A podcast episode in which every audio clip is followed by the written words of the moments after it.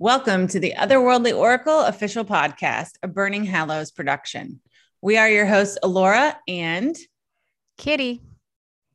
And welcome back to season four.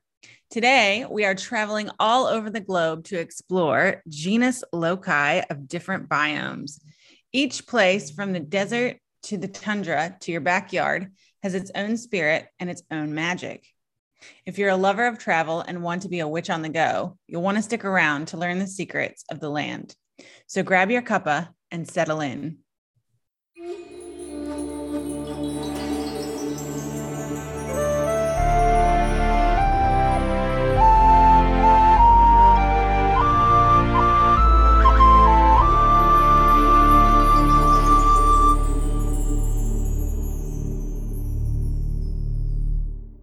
All right, Kitty. Hello. Hello, hello. I'm ready to do this. I'm... What? I said I'm ready to do this. I got my tea. yeah, I have my coffee, and I'm. This is one I'm actually pretty excited for. Definitely. Um, yeah, but I wanted to ask you, like, before we really get into the topic, do you personally have a particular biome that you would say is especially magical or amplifies your magic greater than anywhere else you've been. Yeah. And I think you and I are probably going to be either the same or similar on this. Mm. I definitely love the mountains and any kind of creek that runs through the mountains and the forest. Mm. So, like the Appalachians, of course. Right. Yes. I feel like you could have predicted that, and maybe that's one of yours as well.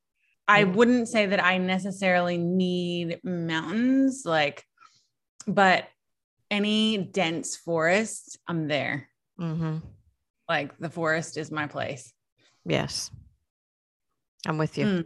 So you see, seeing as how you are the expert on this, don't use that word. I am not. maybe not expert, you are the witch to ask these questions to, as you have written a course. Is that what a course that includes all of? Yeah, it's not finished yet. Uh, it feels oh, like it's on it. Okay. Ever going project. yeah. Uh, it's look, it's pretty much done. I just need to figure out how to publish it um, uh, and do ah. all of the housekeeping there but it's pretty much finished. Yes. Awesome. So why don't you start us off and tell us what is the genus loci? Okay. Well, I I say genus loci because I don't know. Maybe I have no idea. I looked up the pronunciation today because I didn't want to sound silly to you. So no, I just say genus loci because I'm. So if I'm wrong, I apologize, but I swear to God, I Googled it and listened to a whole thing about it. okay. Well, historically, this has, is used to denote the protective spirit or of a particular place. Um, and in modern westernized culture, it is used to denote the atmosphere or spirit of place. For me, it's the rhythm and character of the nature and magic of a particular location. Right. So, attuning to the genus loci, genius loci, however you want to say it, of a place is particularly important for working magic. We talk about being in alignment with your environment, but I think people often forget that the actual nature that surrounds you is just as important as the people that you share your space with, right? Mm-hmm. So we're all the time like cleansing our house, cleansing, you know, the inner in the internal spaces. Um, especially like if you get a yucky visitor or you know you have a friend come over who is just having some drama and you need to clear out your house once they leave. True. But we don't really talk about the outside space. Yeah. Um to go back to the pronunciation let's just say tomato tomato. Because i feel like just to cut in on the whole podcasting thing, we run into pronunciation like differences, discrepancies quite often. Oh, and yeah. I don't think that anyone is necessarily right or wrong because it's also, too, if you look these things up, you'll literally get different sources telling you to pronounce them differently. So, Oh, yes. 100. just putting that out there. Um, So you're probably right. And, uh, you know, but moving on, I agree with everything that you've said. And I think that it's important. And a lot of people, you're right. I think we tend to forget the importance of the environment surrounding our home, right? Right, exactly. And this is actually a really old concept um, and dates Mhm. back to the earliest animistic belief systems of human beings, right? Yes. So there's a lot of reasons for animistic belief systems, but we, we won't really go into all of that. But this is one of the very important concepts in animism. I agree. And I wanted to just add uh, to talk about the whole animistic cultures and how people way back in the day were Mm, wholly animistic. A lot of the later gods, pagan gods, supposedly came from originally were like guardian spirits of place. So we're possibly once part of a, a genius loci or loci. So, like for instance, I was reading about the uh, the lairs. I, I guess it's lairs, lares. I don't know, whatever. L A R E S. yeah. um, the ancient Romans had these spirits of place called the lairs, and they were basically guardians of hearth and home, but they were also guardians of different places. They could actually be a, a guardian spirit of a whole community. right. And um, then I was reading, it was kind of funny. There's so many different kinds of lairs that there were lairs for rivers, pigs, for the for for Rome, the city itself, for the crossroads, for seafarers, roads, fields, all kinds of different ones. And in addition, I thought it was interesting that Venus is actually thought to have once been a spirit of place Mm, yeah. and some other ones as well. And also, even some spirits of the home and the hearth, like the kobold, which we're going to be discussing in a few weeks during our household fairy episode, they were even they're even thought to be uh, spirits of place prior to becoming fae, basically. Yeah, which this whole concept is very interesting because I also Mhm. believe that when Christianity came along, I Mhm. think that spirits of place, a- lot of them were turned into saints, or at least a component of particular Christian saints yeah, had Yeah. to do with spirit of place. Mm. Because I if you think about it, like there's a saint for everything. yeah. Hmm. There's a saint for everything, and there's a layer for everything. Apparently, Yeah, ev- everything and everywhere.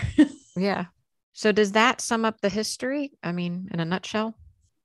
You will also find that genus loci changes with the seasons, right? So Mhm. the mountains are certainly different in the winter than they are in the spring. Yeah, for example. definitely.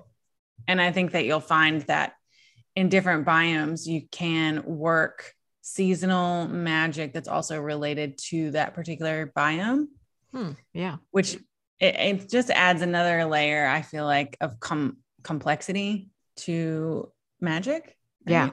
Definitely. And there's a lot of things that we're going to actually talk about in more depth, like biosecurity and uh, cr- like what I like to call craft shock and things like that as we go along. So, Cool. And and while we're on the history, I mean, like I said, genus loci was used for a wide variety of reasons spiritually, and a lot of it fed into taboos being created for land preservation, right? So it was kind of a cyclical belief system. So taboos were created, which then had to do with um, keeping the genus loci happy, essentially, and Yeah. living in a state of mutual reciprocity with the land. Which we wholly do not do nowadays. As Right. a species. I mean. Right, correct. And this is a little bit different than when you get into uh, like hard polytheism, right? Mhm. Yeah. Because it's so when you get into hard polytheism, there's this belief that uh, that particular deity rules over something instead of is part of it. But it really depends on the really depends on the pantheon too, as well. Hmm. Yeah, I mean, I can see that. I'm definitely polytheist. I don't. I mean, I think there's probably levels to that, you know, Right. Right. Exactly. Because I could even say I'm a hard polytheist, but I don't know. Like, there's some flexibility there. I don't know. Yeah, for sure. But uh, this was definitely pre, this was even pre pagan belief, Yeah, right? Yeah. So this is very, this is very primal animism for sure. Yeah, and and that's why I think too, like what you said with the saints, and then also with the pagan gods that came honestly later on down the line, they arose from spirits of place, long, long time ago. Do you think that all of them did? Because I, No, Uh, no, I don't think in all of them. I think there's there's certain ones that, yes, you know, but not all of them. Yeah, and I think, and I've seen it more prominent in certain pantheons than others. If that makes sense. Mm-hmm. Yeah, it does. Okay. So Shall are we- you going to tell us what what can affect the genius loci? Okay. So if you think of a, a genius loci as a spirit, right? A, Mhm. a living, well, a living, breathing thing, Mhm. it can be affected by a wide variety of stuff. So that includes like flora and fauna. So the plants and animals that inhabit a biome or leave a biome add to or subtract from that energy, Yeah. right? Yeah. So as an example, lions on the Serengeti, like if you went there, there would probably be, you know, like an aggressive feel to the land Mhm. where they are residing. Yeah. but if definitely. you were, yeah, and then if you were to go where the antelope are residing on the same, in the same biome, you might feel a more passive energy in that space. yeah, where the deer and the antelope play. Oh my God, you just did not. home, home on the range. I don't know why that song popped in my head. I said Serengeti, not I the know, but. I just heard antelope. My mind went there. Good Lord. All right. Hmm. As I said before, seasons as well. Yes. right? So genus loci is very different from summer to winter, just like we are with our practice. So you may be very active in summer and very um, still in winter, or vice versa, Mm. dep- depending on where you are. I'll just tell you, I feel like after the holidays are over, I am not a winter person. I don't think anyone is. I don't do well in winter, honestly, like just all around. It's just not good. well, you know, like let's talk about a forest in spring versus a Mhm. forest in in you know autumn or winter. Yeah. So in in spring, it's very much alive. Like everything is blooming. There are babies being born. I love There's the spring. Right. There's all kinds of copulation happening. There. I mean, I don't know if that's why I love it, but it's Yeah. just buzzing, right? Mhm. In the spring. And then when autumn comes, everything's starting to quiet down. yeah. Things are starting to die. Animals are starting to go into hibernation uh, or gather things. Gathering their nuts. Yeah. Little squirrels gathering their nuts. I agree. Yeah. I mean, it, it- we're kind of like that, right? I mean, if you're in tune to your genius loci, then you're probably in tune to the seasons as well. Right. Yeah, for sure. Human beings. Oh, right. Also- also affect its genus loci. Oh. So the way that we live, our living habits, mhm. our spirits, our emotions, uh, all of this can affect the genus loci. So, a desert where the North American indigenous were slaughtered feels very different to a part of the desert where they were not. So, those Yeah. emotions are residual. And I think that land, I, I mean, I know, I know that land holds memory. I agree. That's why, I mean, that's why. So, I grew up, you know, I grew up in Southeast Virginia. Mhm. And let me tell you, there was a lot of Civil War battles down there and also American Revolution battles down there. Yes. I think it's pretty similar to where you're from. I was And I don't say, know- yep. Mhm. Yeah, yeah, I don't know about you, but some of those places are so depressing and so Yes. traumatized. You don't Yeah, even want to stand there. Yeah, I I always wondered back in the day. I always wondered like why does it feel so gloomy and depressing here? And Mm. not to mention it's the season, obviously, because it was always like winter where I got the most depressed. But it's just that area because I think yeah, you've had like especially where where I was born and raised as well. There was you know like the English coming onto the shore, and so there was revolutionary battles and the Civil War as well, and you know, just a lot of impressions, I guess, on the land, right? Yeah, right. Exactly. So, and that affects you, and and then your emotions feed into the land. It's like a whole cycle. Like, right. Exactly. interesting. Yes. And last but not least, natural disasters, things like tornadoes, dust storms, hurricanes, volcanoes, all of these things change the landscape by creation through destruction. Yeah. So, Fi- uh, forest fires. right, bushfire, Yeah. which we have a lot here in Australia.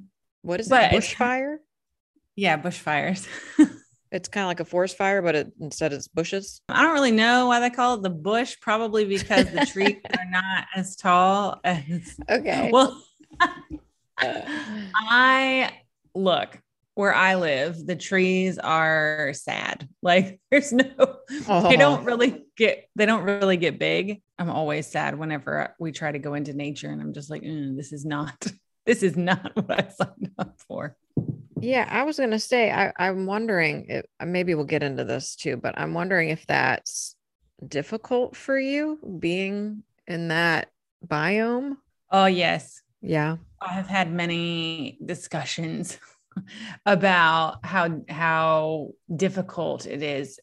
This is definitely a biome for someone who is beach oriented, right? Because there's Right. there are some gorgeous beaches Mhm. here, um, gorgeous waters. I mean, we're on the Indian Ocean, but for somebody like me, it's difficult because it's kind of a cross between, and I say this all the time, it's kind of a cross between the the Arizona desert Yeah. and South Carolina. It's Mhm. real weird. Yeah. And you know, I keep hoping because I know that you've mentioned this before, and I keep hoping every episode this comes up that you're going to be like, I've totally connected and I found. yeah. Well, I'm trying hard, though. I mean, it, I get it. I get it. I'm not was- near any mountains, and I feel like that's my place, you know? Mm, yeah. But my hubby is a total beach biome Oh, mine spirit too. person. They would get So, along. yeah. yeah. So for him, it's great. It's just, I'm like, oh, can we please find a forest? And we try, but every time we try, it's just like, oh, okay, so here's the plan. When we are old okay. I'm getting there already. and uh well, very old, and the husbands are no more. Sorry, guys. Naturally, of course. Um, you can come and live with me in a cabin in the woods in the mountains somewhere. Wheat, you know, it'll be like that house that I saw in a meme where like you have two houses that are connected by a walkway. Oh, perfect. I love that So idea. then- so then I can be like, you need to go. I need my introvert time. I'm the same way. Trust me. I love being by myself. So we can be by ourselves together. Yeah, see? ah, we'll be the witches in the wood up on the hill. Uh, witches in the woods. Yeah, I run that too. Oh yeah, that's right. Anyway. I did not do that on purpose. Uh, that was hilarious. Okay, so what is this biosecurity thing? Because it sounds like I'm gonna put like an ADT sign up outside of my Well, house. Biosecurity is really something that I never really thought about until I started traveling internationally. Mhm. Because when I came into Australia, there is a whole list of things you cannot bring here. And most of them, I mean, aside from the custom stuff, I'm talking the Right. biosecurity stuff, Oh, it's all organic materials, right? So, so this is different. This is like separate from customs, or like it adds on, or it's part of it. Hmm. Um, it, it it's like added to the list. But the reason why these things are listed is for biosecurity reasons. Mhm. Um, you can't even like if you are eating a peanut butter sandwich that you brought with you on the flight, you cannot get off the plane with it. It has to go directly in the garbage. Wow, they're pretty strict down there, huh? Oh yeah. Oh yeah. So this is like okay, now I'm trying now I'm understanding. This is this is their attempt to protect the, Right. the biome or what have you from being altered in any way like negatively. Right. Gotcha. Exactly. So Okay. each country has their own biosecurity regulations that determine what organic materials can be brought into the country or into the state. Um, this is so the natural balance of the area isn't disturbed, but it's also to prevent diseases to not only humans, but also plants and animals. right. Um, so it's actually really interesting because once I was introduced to this concept, I I started googling and I found out that each state in the U.S. and a lot of cities and regions even have their own biosecurity regulations. Hmm. Which I was like, well, how come nobody knows about these? Yeah, really. So, uh, before anybody attempts to do magic in a new location that you've never been to before, I would highly recommend researching that particular place's biosecurity regulations because you never know. Like, sage could be banned uh, in that area, Mhm. both the living plant and the dried plant, because uh, dropping it on the ground could cause a rare disease in another plant or death of a particular species of squirrel. You know what I mean? Yeah. Yeah. What So- I wonder if this has to do with, I'm sure like invasive species like play into this whole thing as well. Hmm. Cause like, you know, if you bring a ship into port and it has like a specific kind of toad, and then the toad gets off the ship, and then that toad starts eating all the other toads in that biome, then you can have a problem, kind of thing. Right. Exactly.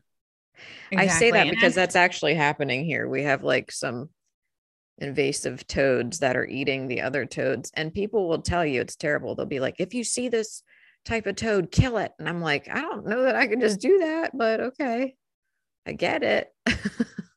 Yeah, because if you bring the wrong thing into a biome and it Mhm. causes a, a pathogen of some sort to spread, right. you could be losing an entire species of tree or animal or what have you. And it's kind of funny because I just had my all of the contents of my old apartment in the US shipped over here. Oh, yeah. to Australia.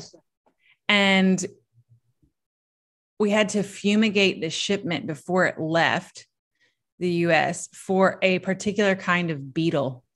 Oh, So it's oh, that, that grossed me out. And I mean, I don't, I don't know. For some reason, I just gulped really hard and I was like, oh, beetles. Interesting. I'm- so then and- when when it got there, did, did it was did you have to do more to it? No, and the reason why was because we fumigated it before it left. Oh, well, that's good. Okay. Because they have real and it's really, really strict. Like you can't bring in anything that's wood, anything that's animal bones, anything that's uh, like just think of an organic material and it's probably not allowed here. the only cases where that's different is if it's something that's manufactured and it's completely sealed. Hmm. Interesting. Yeah. And even then, it's like a case by case basis. What about if you're wearing organic clothing? Uh, they make you um, strip before you come in? no, no, I'm pretty oh, sure okay. that's fine. All right. But they do go through all your stuff. Wow. Whether you ship it over here or whether you're getting off the plane, uh, that's you know, aside from the other stuff that's part of customs, right? The yeah. the biosecurity stuff. That's part of why they're x-raying your bags and they're searching you and making you put like, you know, all of your stuff up for customs to check because you know, you might innocently bring in a bag of peanuts that you've got open and and not know that that's not legal. Wow, this is intense. so, with that, with that, we'll be right back, folks.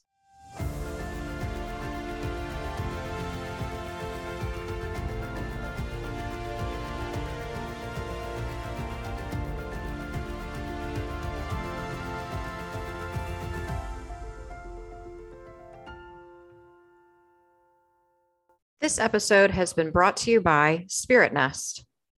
Spirit Nest offers a wide selection of enchanted, high quality, natural, and affordable beauty and skincare lines, altar provisions alongside original artwork printed on clothing, home decor items, in addition to hand picked quality lifestyle items.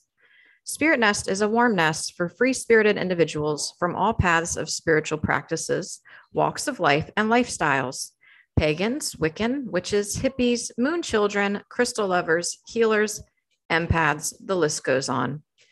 Visit them at spiritnest.com. And to grab your 10% discount, make sure you put in Oracle 10 upon checkout.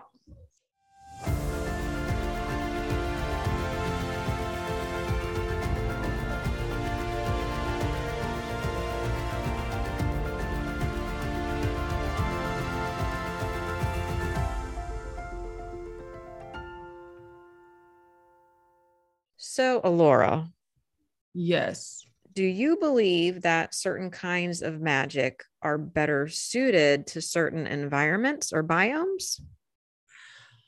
Yeah, so we're going to go through some of the main biomes here in a second and get a Yay. taste of what, of what that might mean. Uh, but I want to just say, look, these are nowhere near cemented and will change depending upon the person. So anything that we talk about here is just a primer or a starting point for people to get creative and try things out. These are the things that speak to me personally. Uh, and so, yeah, Sweet. we'll just see what you guys think. Yeah, let's get into the tasty biomes. Okay, so let's start with your favorite mountains. Yeah. Holla. So how do okay, so how do mountains make you feel when you get there? Ah, like home. I don't know. It's comforting, but it's also draws a sense of wonder. Right. Yeah. Like I want to go explore whatever's out there. But I'm also yeah. at peace. I don't know. Yeah, no. So for me, when I get to mountains, I feel like this sense of ancestral magic, mm-hmm. like beckoning me, mm-hmm. very folk oriented for me, and very like an ancient knowing. Yeah. Well, yeah, like your home, right? Yeah. Well, like a soul, uh, there's a word for it too. I feel like it's a Gaelic word and I don't remember what the word is. Maybe it's Welsh, but there's actually a word for it when your soul feels like it's come home. Mm.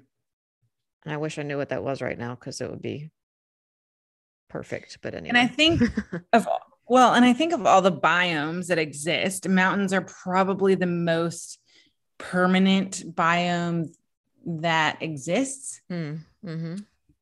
because although they can be changed by the weather, right? They still are unmovable. True. So They are the bosoms of Mother Earth. bosoms. oh Lord. Maybe that's why they're so bosom. comfy. Oh boy. So oh my what god. That's gonna be a shirt, people. what the, the Mother Earth? Fine. go find go find some bosoms and then like have mountains on it. Ah, I love it. What mountains have you been to? What What are your favorite mountains? So I grew up near the Shenandoah Mm-hmm. mountain range. Loved them growing up. My my auntie actually lived there all of my childhood. So we would go there quite often. I've been there. Yeah.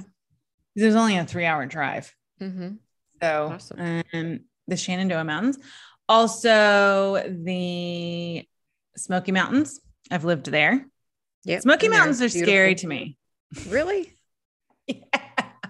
And the reason why is because they're so dense. Mhm. Like I love dense forests, but the Smoky Mountains are are such dense forests that and trust me, the wildlife is alive and active, and there are black bears there, and so it's a tiny bit scary.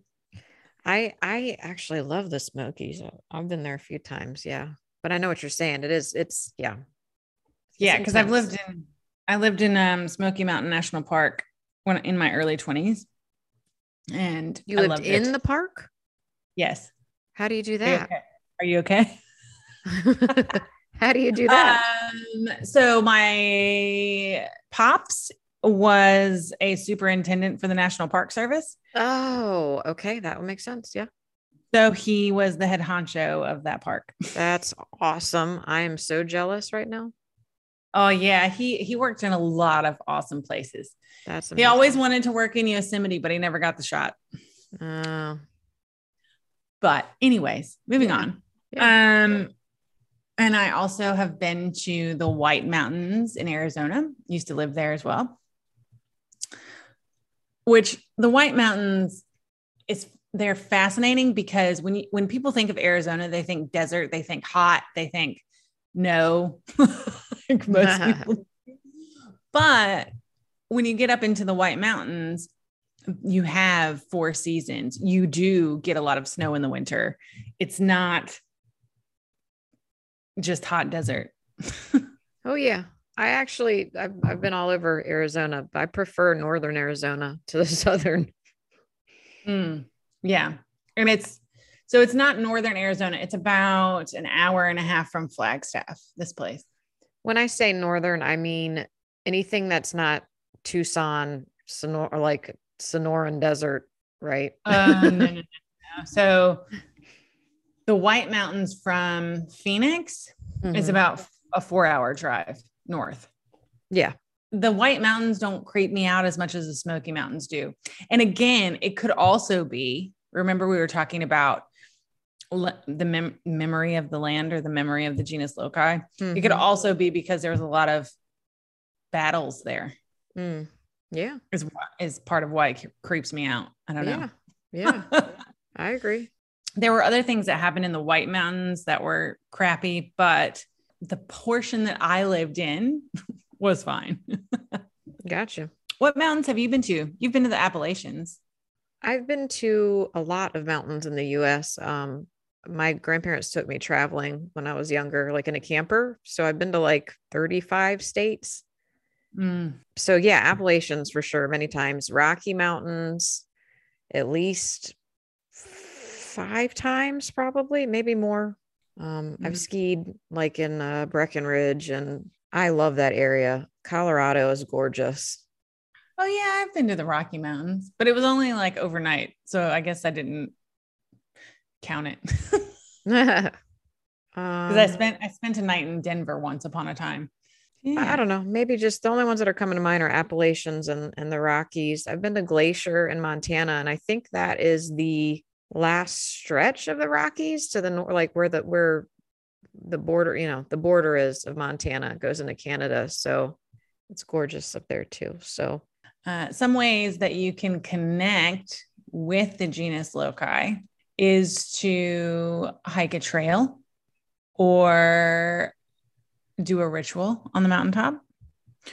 Or specifically for me, it's about when I go to the mountains, it's about ancestral magic.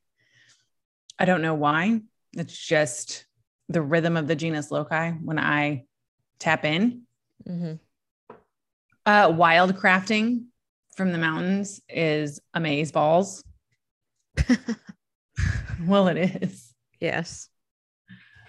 because there's so there are so many plants that exist there that don't exist in other places, right? Yeah. Yeah, and so I mean, there's a bunch of things you can do to connect with the genus loci. Another thing that I recommend too, and this is specific for the mountains, but you can apply it to other biomes as well.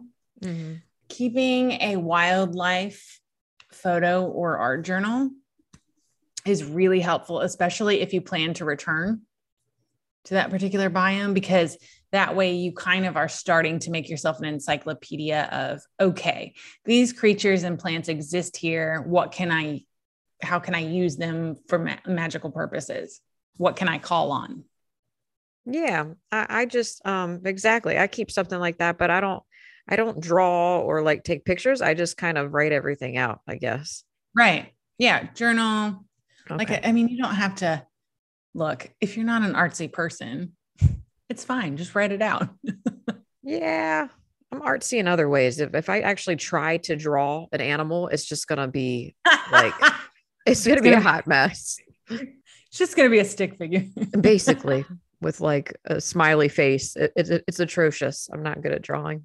but one of the, well, one of the reasons though, that ancestral magic to like really calls to me in the mountain area is because it's the ancestors of humanity. Because once upon a time, we were all what? Babies. And this is cave dwelling. yes. And usually you find caves near mountains. I So I think actually, that I just had when I did it. that uh shamanic journeying session, I there was a part where I went through a cave in the mountains. So that makes yeah, that is But as far as my person, when I said I don't know why ancestral magic calls to me in the mountains, I meant like my own ancestral lines. Uh, I'm not real sure why, but I got you. Over arc overarchingly, yeah, once upon a time, human beings were cave dwelling peoples. Well, if I could just add to what you were saying, you don't know why with the mountains and your ancestors. I read No, something, huh? I can't add anything to that. I'm just kidding because you're like, if I can, like, Oh, I'm like, okay, fine. You don't got to hear then. It was about you, but never mind. no, go on. Um, I read recently how at one point, I guess when all the continents were joined, that Pangea. yes, that the mountain range in Scotland, I don't know what it's called, forgive me, people, would have been in alignment or the same mountain range as the Appalachians. no. Yeah. Freaky. Yeah. Well, I mean, I think that's why I'm drawn to the Appalachians as well. I mean, it just it, it makes sense, right? Yeah, except well, except my people were lowlanders, so I don't know. Oh crap, mine too. Never mind, that doesn't work. Well, no, I we mean, they could have seen them out. Like people still traveled back then. true, true. Could have lived at the bottom of them. yeah. I don't know. Oh boy. That's true. Yeah, because our people came from the same area of Scotland. So okay. All right, We'll squash that theory for now. Put a so let's move it. on to beaches. Beaches. beaches. How do you feel at the beach? I definitely feel relaxed at the beach. Mm. I always have a good time at the beach. I have tried to love the beach, like make it feel like I feel on the mountains, and I just can't. Uh, I'm right there with you in It's not- everything you just said. Yeah, it- it's I do I love it? Yes, I love it. Like I I think it's beautiful. There's a lot of um you're going to go into the healing aspects of beaches and all that, but I just can't I can't force myself to feel this way about beaches as I do about mountains, you know? For me, like, look, this might be an OCD trait or whatever, but it's the sand for me. I don't like sand in my crack. oh, I don't the sand doesn't bother me. That's funny. Yeah. So beaches actually have been scientifically proven to be healing through ionic composition between the Mhm. sand and the surf, Yeah. oddly enough, which is why, like, when you get to the beach, you have that like moment where you're like, and you're just like relaxed, calm, no anxiety. I always wondered like who was the first person to to or first people to go let's all just lay down on the beach right here and we'll make it a thing. We'll come back every year to the same spot. We're just going to lay here like beached whales. you know, I, have you ever I don't know if you, your mind works like that, but sometimes I look around I'm like why are we doing this? Who started this? it's hilarious. Someone started that, you know. It's a thing now. Everybody goes to the beach, you lay down. Right? Or you swim or whatever, but the whole point is that you go to relax, right? Right. Exactly. Yeah. And the element of water is associated most, uh, especially with healing Mhm. qualities. You're in front of probably the biggest healing water you can be in front of. Yeah. It's very large. It is. It, it isn't. If I have to say that anything, any biome scares me, it's definitely the ocean. Oh, well, yes, but that's because of what lives in the ocean. And no offense to them, that's their home. But I, I just don't think that I have any business Yeah. in there. It's that for me, but it's also just the grandness of it and and the depth and oh, not Oh, yeah. knowing and I don't know. Yeah. It's I don't go in any I don't go in any water that I can't touch the bottom. Nope. I've been getting better about it because my husband is such a water person, but the scuba diving did not happen for me and I don't know if it ever will. So Well, I personally cannot scuba dive because of my heart condition. So um I'm not really that sad. I, I trust me, it's no, no, no. And and like my husband's like, don't you want to go down there and explore? And I'm like, not really. I'm Oh, I sure tried it's to go beautiful, somewhere. but no thanks. I tried to go snorkeling once and that ended horribly. I can do that. I can do that. That's about that's that's but it's it's not, you know, took a little uh coaxing and positive affirmations. Well, needless to say, yeah. I think that beaches and natural waterfronts are great for healing rituals. Yes. healing magic. And that doesn't just, and is when I say healing, I mean spiritual healing, hmm emotional healing, etc. Yes. Also great for hangovers. yeah, that's true too. I don't know why. It just is. So, some things that you can do to connect with the rhythm of this biome would be to perform an early morning or a late evening gratitude ritual, uh, go whale or dolphin watching, go on a river or lake adventure, like with canoeing or whitewater rafting or anything like that. Collecting sand shells, dirt, silt, ocean water to use later. Shark's teeth, Shark's teeth. Yep. hag stones. Those things too. Because I noticed though that you did not put the Gulf of Mexico on this list. What did I? Whoops.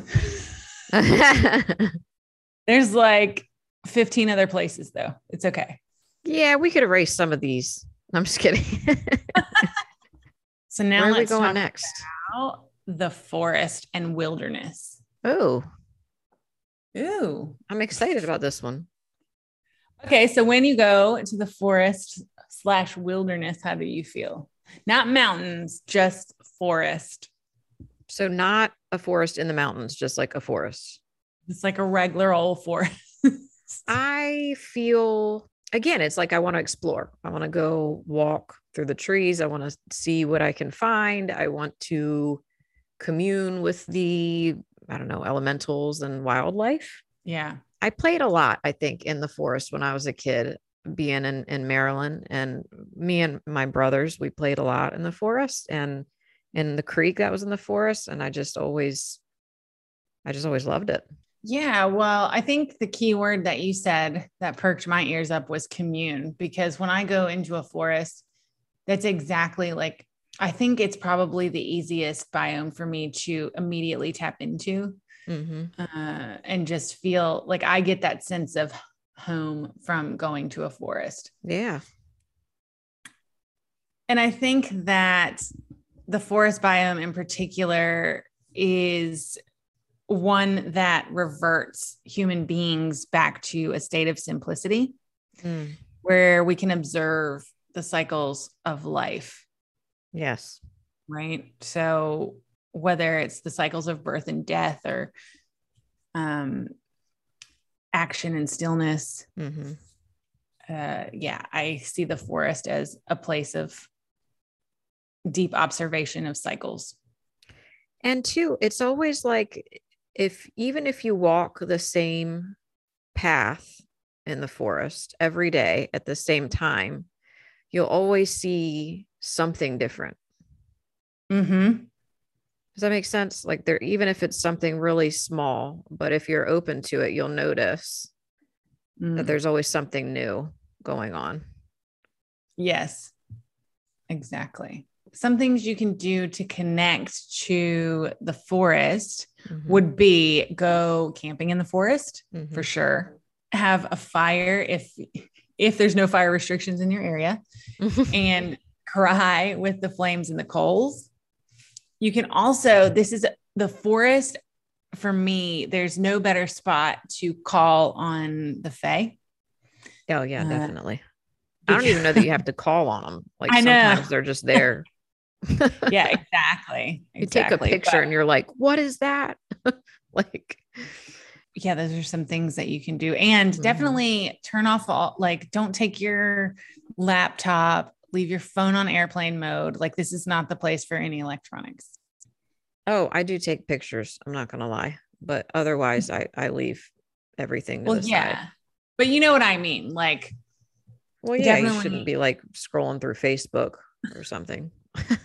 one of the biggest types of magic to do actually in the forest is just a simple offering and meditation. Mm, right? Because this is the place where we can acquire a lot of natural gifts. And by that, I mean like dirt, soils, plants, you know, all, all of that stuff. But we also need to leave an offering to say thank you yeah. and experience that reciprocity that our ancient ancestors did. I agree. And if I could add to that, the last time that I was in my happy place in Blue Ridge, what I did was just took a stick and drew some symbols in the mud, like by the creek side where the forest meet, meets the creek, as Mm. sort of like an offering, like to say thank you. Yeah. So awesome. I wasn't really leaving anything, you know, and I wasn't disturbing anything, but that's what I felt drawn to do. So Yeah, like I said before, these are all just jumping off points um, to get creative in a particular biome. But I do want to say, I don't, um, I feel kind of silly saying this, but do not eat or touch anything that you don't know what it is. don't eat it. Yeah, really. Oh, yeah. you know what I mean? Like well- berries that you don't know what they are, don't eat them, man. we you could be eating yes. belladonna.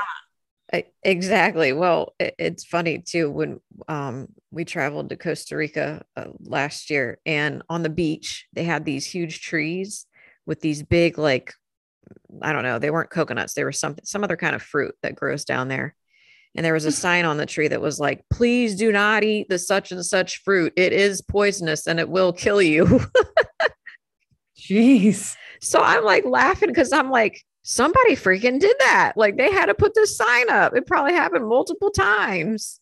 Mm-hmm. That's what that's yeah. Because I think I think that's a mistake people innocently and naively just make because they're like, oh, it's a berry, it's edible. No, no, no, no, no. uh-uh. Doesn't work that way. That's funny. All right. Don't eat last- the death fruit. well, last but not least, we have the desert. Yeah. Okay. So, how do you feel about the desert?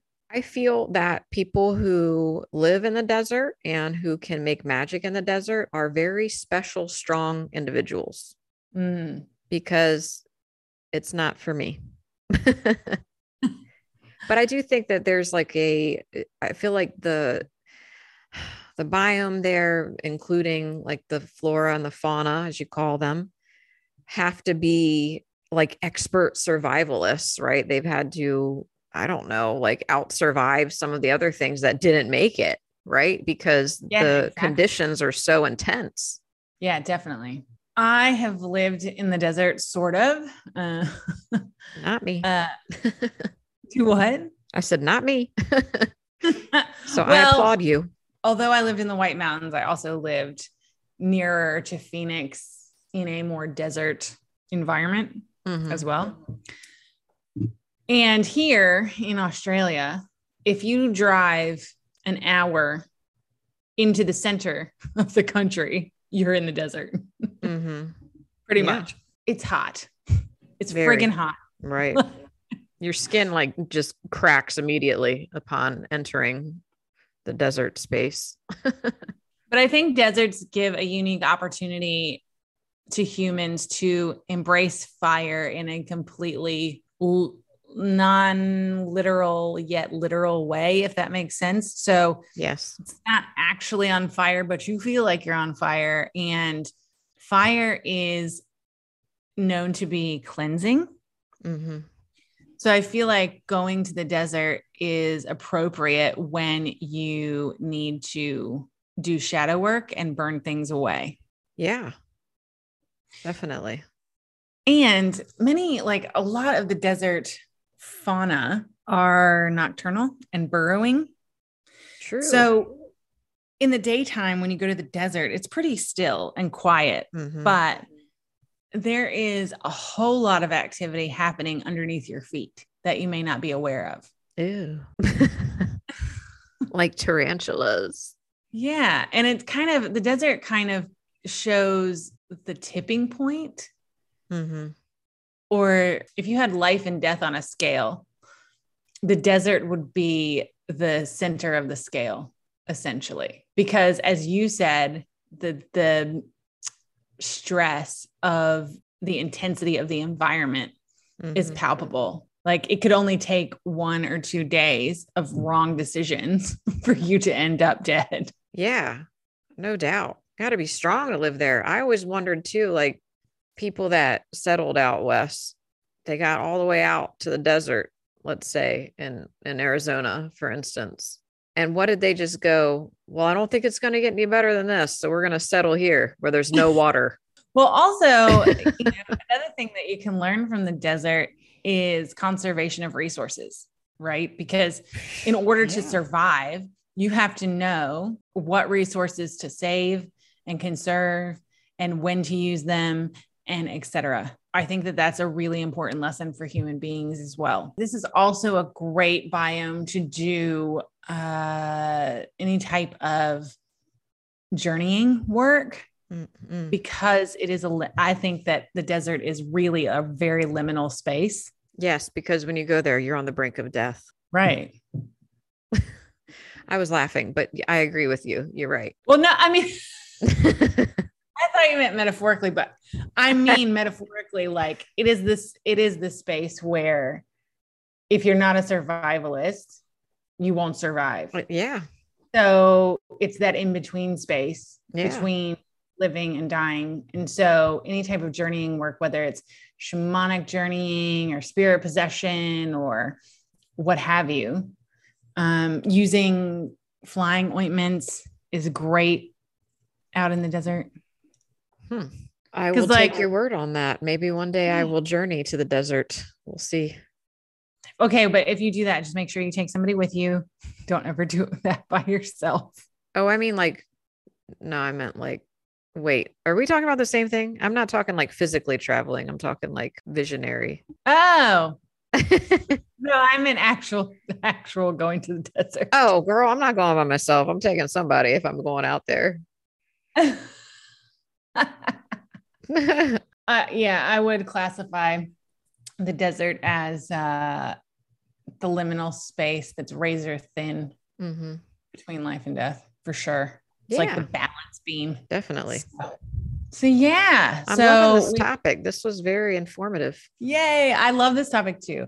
Like, this is something that I've worked on for a very long, long time, probably the whole of my practice, I'd say. I love what you've come up with. Truly. Uh, and I will say one other thing before we wrap this up, because we uh, have gone severely over time. Yeah, it's But okay. uh, there is such a thing as craft shock. What I mean by that is it can be very unsettling for a magical practitioner to uh, leave their home and go work magic somewhere else. Hmm. because you are in your comfort zone with a particular place. You're in that genus loci's rhythm. You have all of your specific tools and what have you for working there. But when you start taking your magic other places, you have to get over that essentially. It's It- it- probably it's a- hard that you like your environment makes an impression on you just as you make an impression on it. And then you have to up and change. And yeah, I could see how that would be shocking. Yeah. And it's, it's basically like you're losing an energy, if that makes sense. Yeah, definitely. So you're shedding an energy. And so it can be very disorienting. hmm uh, it can be very jarring. And adaptation is your best friend. Learning as much as you can about where you're going helps a lot. Um, and when I say learning as much as you can, I mean about, I'm talking about the land itself. Oh, yeah. So, learning any history of where you're going, uh, learning the type of weather, environment, seasons, types of flora and fauna that may live there, hmm etc. Um, and each place that you travel to or go to or move to has its own rules as far as what you can and can't use or what does and doesn't exist naturally within the environment. And that's why research is super important. Yeah, I agree. So well, thank you. you're welcome. this was fun. I I love this topic. I don't feel like it's talked about enough. I know. Like I said, I mean, we're very focused on the inside of our homes, but Mhm. when it comes to the outside of our homes, we kind of can get forgetful or lost or distracted. Yeah, I think it depends on the person too, because for me, I am very home based, but but as soon as I get in the right mindset and the right biome, as you call it, then I I feel magical as well. All right. Well, I think we can wrap it up. Okay. We'd like to thank our listeners for your support, whether you're new or returning. Grant some of your magical energy to your witchy sisters. Subscribe to and review the Otherworldly Oracle official podcast. Be sure to check out Alora's website at alorarain.com for tarot readings, numerology, and soul origin profiles.